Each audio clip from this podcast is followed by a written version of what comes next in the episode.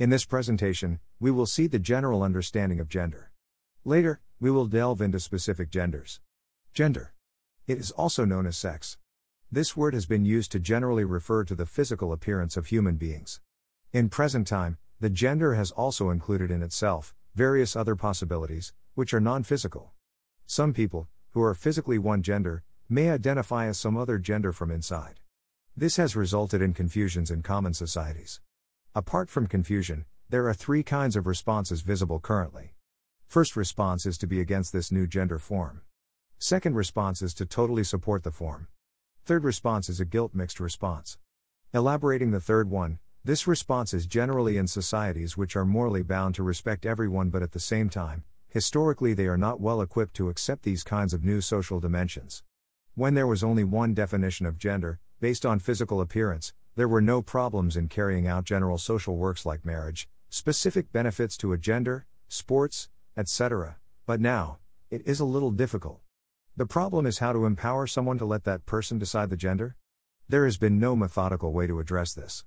At least in the previous order, one could physically distinguish the genders, now it is not possible.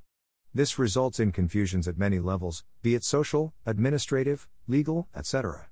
For example, in sports, there are different rules for different gender, similarly, many government schemes are meant for specific genders. Many jobs require a specific gender. There is a proposition that we should allow everyone to decide one's own gender after maturity. But then who will decide what is the age of maturity? Then, we cannot fix the age of maturity as someone becomes mature earlier, someone takes time. Then, let us assume that we have fixed the problem of age.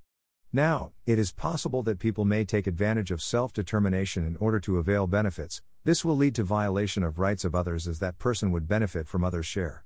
Thus, there is a huge problem of how to decide the gender and how to institutionalize it in our social systems. How big is this problem? We are overamplifying this problem. We all know that there are hormones in our body. The level of hormones in a body can be checked.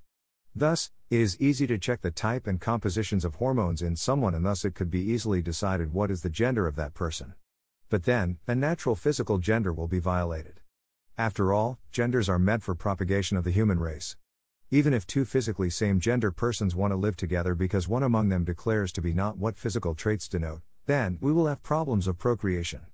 But, today, we are in a stage that we should not see the relations based on ability to procreate but on the basis of love and care for others.